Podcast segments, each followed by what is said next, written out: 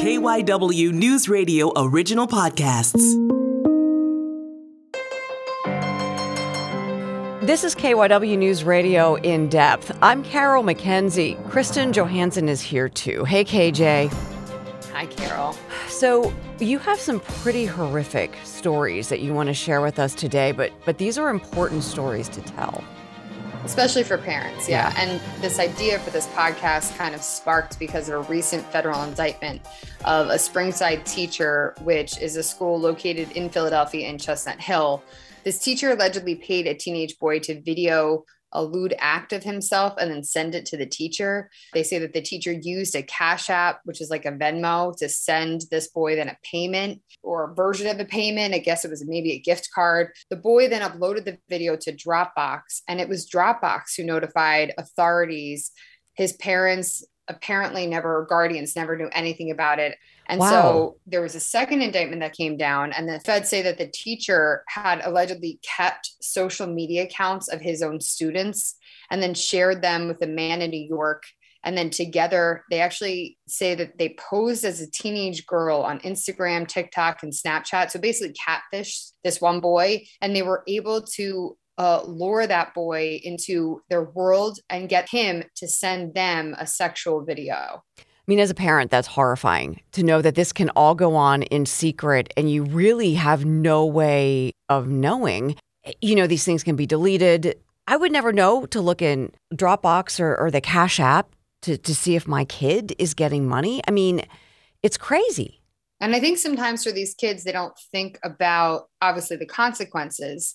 They think about, oh, it's like a quick way to make a buck. Yeah. There's no thought process in how exploitive it is, how they're being abused. That's not in their brains. And what parent would think to tell their kid not to do that?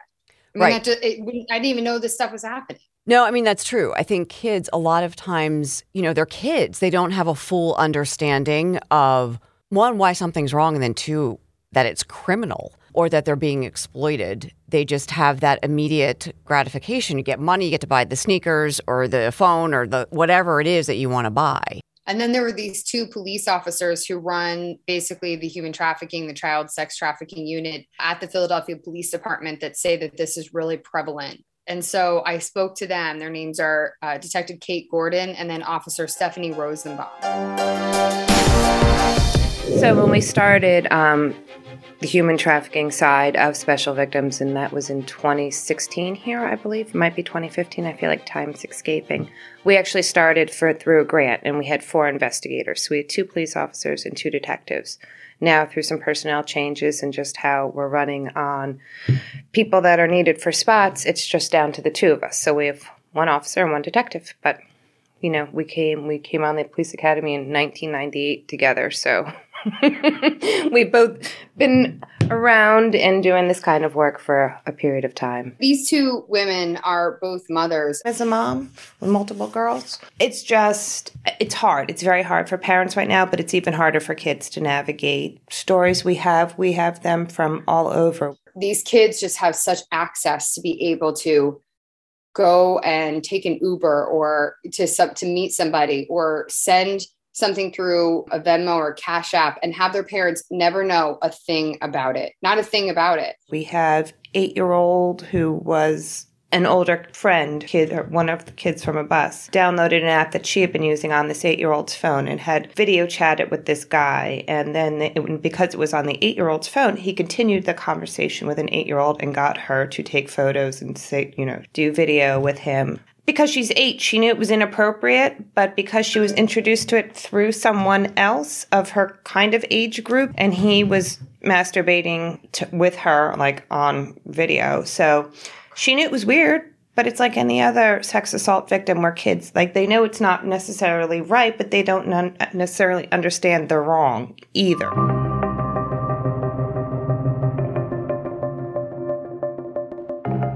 As adults, we're more suspect of people, where kids are not necessarily as suspicious of people that adults are. So whether it's you think of an adult in the dating world or somewhere else, like we just don't trust people as much. But kids are just essentially more trusting to begin with. And the pandemic has put us in a whole nother level of inclusion for not. Like, there's no kids aren't being interactive as they were with school teachers, and other family members are kind of closed in. And so that kind of opened that online world so much more for them. There was one story semi recently that we had heard little drips and drabs about where there was a teenager who had met somebody online and literally got into a car to go and meet him because this guy had put such a wedge between her and her family that it was, you're going to come now and live with me. And there was i think one we're going to call it racy photo but it wasn't like a it wasn't hmm. naked body parts or anything but it was a racy photo and that's how he used and that, to manipulate her that's what he used. And so she met him and then he was like she was gone for a few days and parents are completely panicked and eventually she was reunited and she was okay. But this stuff is happening under our noses every day. I mean, the numbers that these two came up with, it's like hundreds of kids sometimes just in this city. And it's so it's really hard for parents these days, especially like the kids just don't know there are boundaries anymore. And you can try as a parent to set these boundaries, but these are teenagers and young kids. They're going to try to cross those boundaries and they're curious and they're going to make bad decisions. That's just a normal part of growing up. We just didn't have these mistakes to make when we were younger because we didn't have these devices. We didn't have the whole world at our fingertips to access. Uber. And then when somebody says, oh, well, this site is shut down for you. Well, at our age, we would be like, oh, I can't get on that. I can't do that. Well, now they're like, yes, you can. Here, do this. Just back tap this and put this code in, and here you go. Backdoor right into the website. So the boundaries are so difficult. And if you take a kid's phone, Lord, it is the end of the world. You're going to deal with a fight. We come from an era our parents said, you know, they took something from us, they took it from us, and that was it. A lot of parents are afraid of their They're kids. afraid. They're afraid because their kids have so many more resources than we did. You know, kids are, are really slick now. They'll say, well, I'm leaving. Fine. You don't give me my phone back. I'm leaving. I'm running away. So would you rather give the phone back or would you ha- rather have your kid run in the streets? right. all hours of the night. Right. Now, like she just said, now a kid can call Uber. They can link their account to someone else's account so the parent can even go on and see where the kid went. And you just have a car pulling up to your house and your kid's running out the door at one o'clock in the morning. Off they go this is what they say like you need to be the one to take the authority to take their phone. Nope we're doing a random check of your phone. You may do a random check of like a room and we're going to go through your phone. I want to know everybody that you're talking to. Show me every single one. I need passwords to every single social media account that you have. I'm looking at it all. Um, with kids today it seems like having more followers is really popular so they don't really care who they're friending online. It's just a matter of my numbers are just as high as their friends. So that's where you come into the situation where you have kids having so many followers that are complete strangers that live in other states and in other countries and they enjoy talking about things that they like to do whether it's hair and makeup or the games that they play they get into these chat conversations and they play games together and that's just where it all starts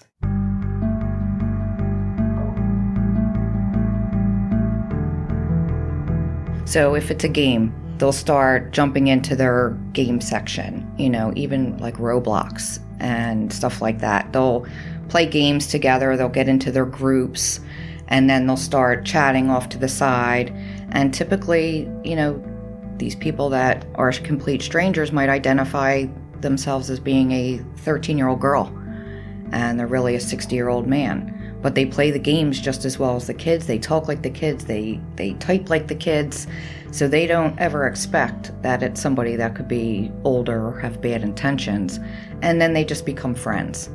And it's essentially what we call grooming techniques begin to start. They start asking personal questions. They start asking where they go to school.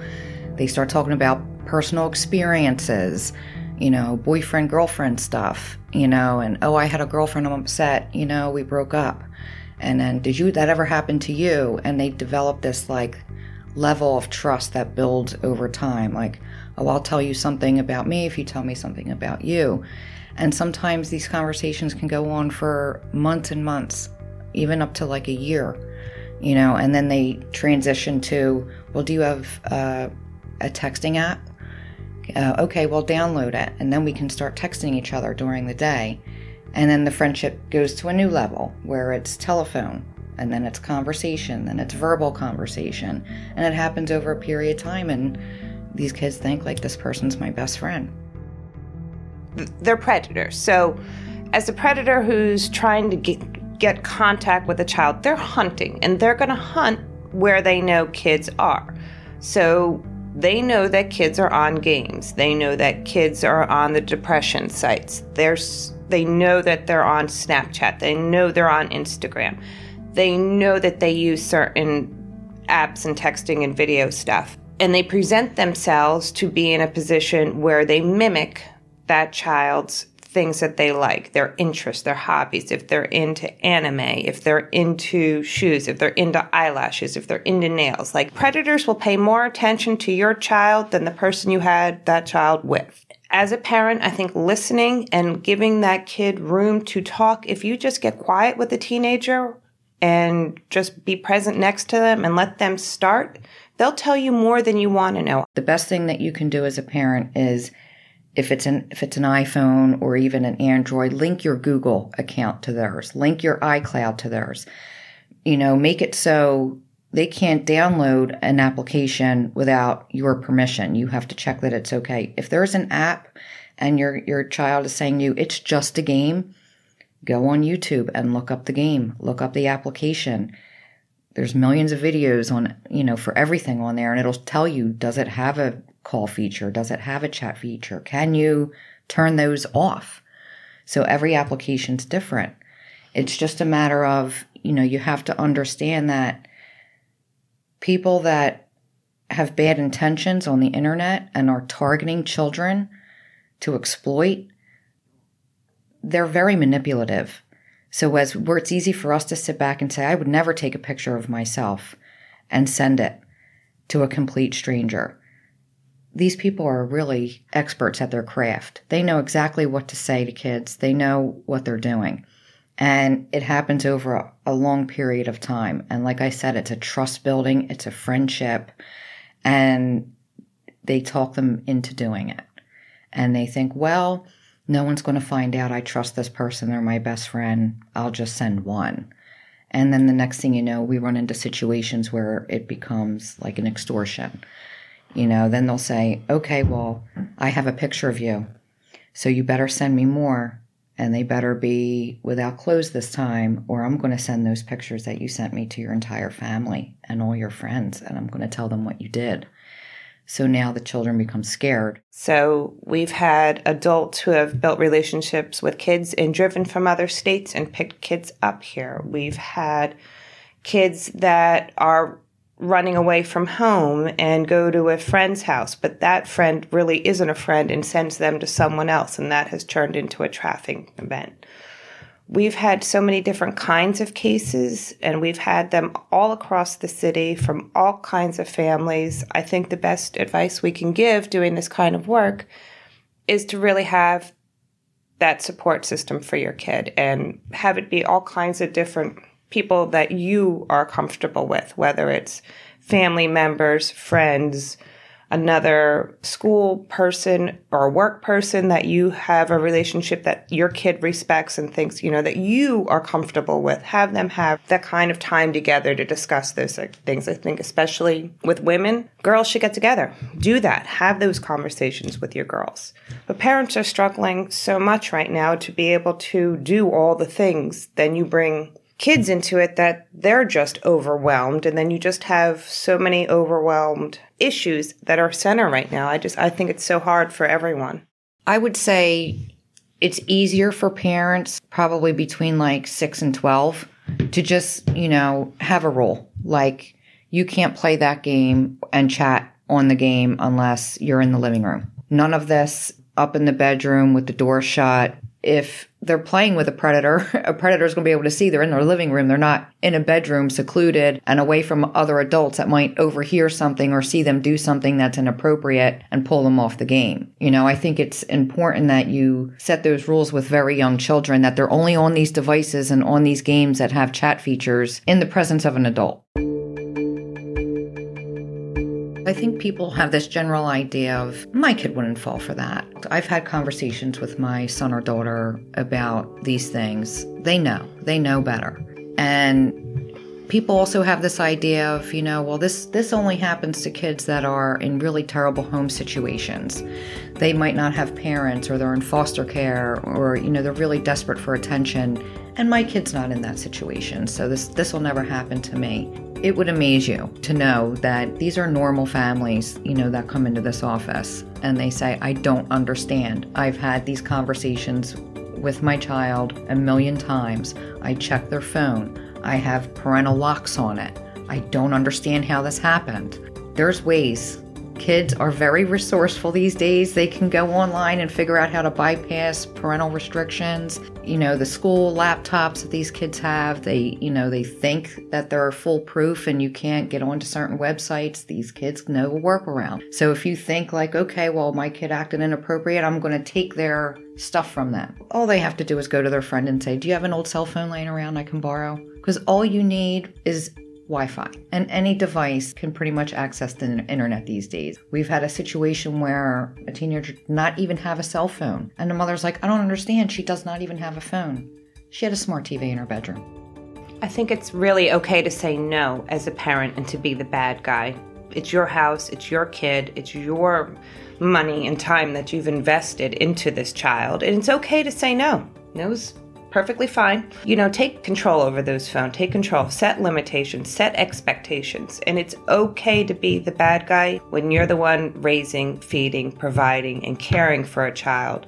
And they need to remember that because if you're the bad guy and that's just it, saying these actions aren't acceptable, that behavior is not acceptable, the real bad guy or girl because we have offenders that are males and females. You know, it can be anything. We have victims boys and girls. We have victims of all kinds of walks of life. I think it's okay to say no as a parent, especially with the kids now.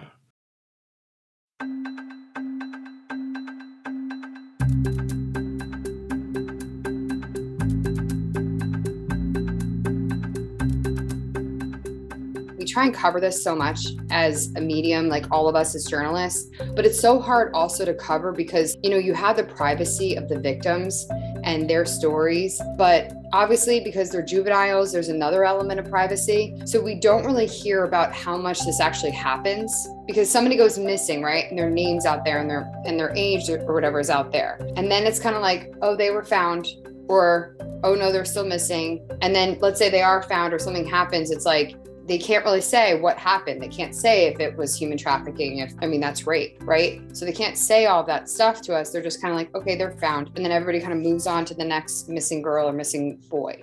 And we can't really tell the full story about how prevalent this really is. Right. And it's underreported. I mean, like getting the details on these things is we either can for the reasons you just stated, and then there are a lot of these crimes that just go underreported because of the very nature of them. It's just become so pervasive, I think, because we see it in social media that these kids think, well, it's not a big deal that I can pose in little tiny little cut off denim shorts with a teeny little bikini top and I pose suggestively. And then I get 500 followers. And I mean, I've had this conversation with my daughter, a friend of her. I said, Does her mother not know what she's posting? And she has over like 600 followers. I said, You do understand that she does not know 580 of them. I can't imagine having a teenage daughter, let alone being a teenager in this day. Like, I just, it was so hard when I went through it. And I, I think for you probably too. So to see what kids are going through now, I really feel for them. And I, I think they need people to talk to. And I think that's also why this becomes a thing, you know, where they're talking to strangers because those strangers are listening. You know, I'm not a parent, but I do think that kids need to have a trusted adult, whether it's somebody kind of within the family, like a family friend that they that they know they can go to to say, like, I'm mad at my mom about this, or I'm mad at my dad about this, or whatever and that person won't run to to you you know and get them in trouble and like i had a situation where i was like a sophomore or something and my dad was like okay if you ever call me and you're at a party and you were drinking i will not be mad at you the first time like you call me if you're in trouble blah blah blah okay I did it. I called him and I was not in trouble. I don't know how I wasn't in trouble, but I that happened and I was not in trouble for like calling him to pick me up from a party where everyone was drinking and the cops came and busted it. From then on, it's like I had that trust in my dad and my mom that I wasn't going to get in trouble because I told them the truth. Because really what it mattered was my safety, not that I went to a party like every other high schooler, you know, and there was drinking or something involved. That's a thing where my parents had their pulse on me like where are you? When are you coming home? Who are you with? They knew everything. And the social media aspect of it the gaming aspect of that parents need to be as involved. Like if you don't it's like if you know these kids that you're you're i'm not again i'm not a parent so i'm not trying to say that but this is what the officers are have told me is like if you think you know all of your kids friends not only do you need to know the living ones that are walking around, but you need to know the digital ones. Who are they talking to? Keeping track of that and managing that is really tough. And then there's always the privacy issue that pushback, like, I want some privacy. I, you know, get on my stuff. Like, I just, and it's not necessarily that they're doing anything wrong. It's just that most people, you don't want somebody going through your stuff, but you have to establish that I'm the parent, you're the kid. I'm going through your room is what it is and they can get mad or whatever, but it's it's not easy. I don't know any teenagers like, "Oh yeah, sure. Yeah, go through my room, go through my drawers. Here's my phone. Here's my computer. Have at it." Like, no. Right. You know? My mom told me later in life that she read my diary. I was like, "What?" No. And she's like, mm-hmm. she would look through it. She's like, "I didn't read it in detail. I didn't put anything crazy in there, but like she didn't read it in detail, but she did look through it. Just she paged through it to just make sure there was nothing like that I was writing in there that was crazy. I appreciate that she did that now because when you're a kid, also I think you don't realize to what you said in the beginning, like you don't realize what what can harm you you yeah. just don't you don't see the evils of the world because we're in the news media but also because we what we've experienced. I just had a teacher i was having a conversation with a teacher just in general about kids and she said we were talking about consequences and, and really not being able to understand or have a view of the future. She said they live today. They are here today in the moment and that's the only thing that matters to them.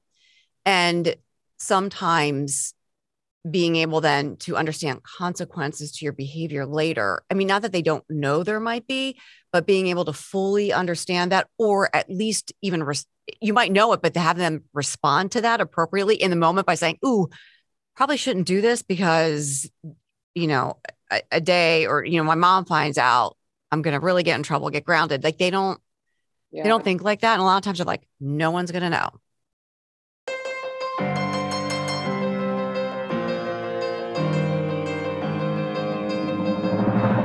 So, KJ, we talked about a lot of really disturbing stuff here. And we've talked a lot about how hard it is as a parent to keep track of this stuff, to see what your kids are doing, to have these conversations with them. Are there resources, are there places parents can go to find out kind of get concrete answers as to what they can do here? Yeah, I mean, the federal government, the Justice Department has put out um, one specific resource kind of around the time the pandemic started because kids were so isolated inside and you know, they were needing to reach out. And so that's, of course, when predators, they say pounced. So we actually are going to link a couple different resources for parents to go through and look. And if you don't know what Snapchat is, you don't know really what some of these other social media sites are, how you can navigate that, what those things are. Um, so we're going to put that on our website, kywnewsradio.com. Yeah, I feel like there's a new one every day. All right. Thanks, KJ. Tough conversation to have, but it's an important one. Yeah, it is. Thank you, Carol.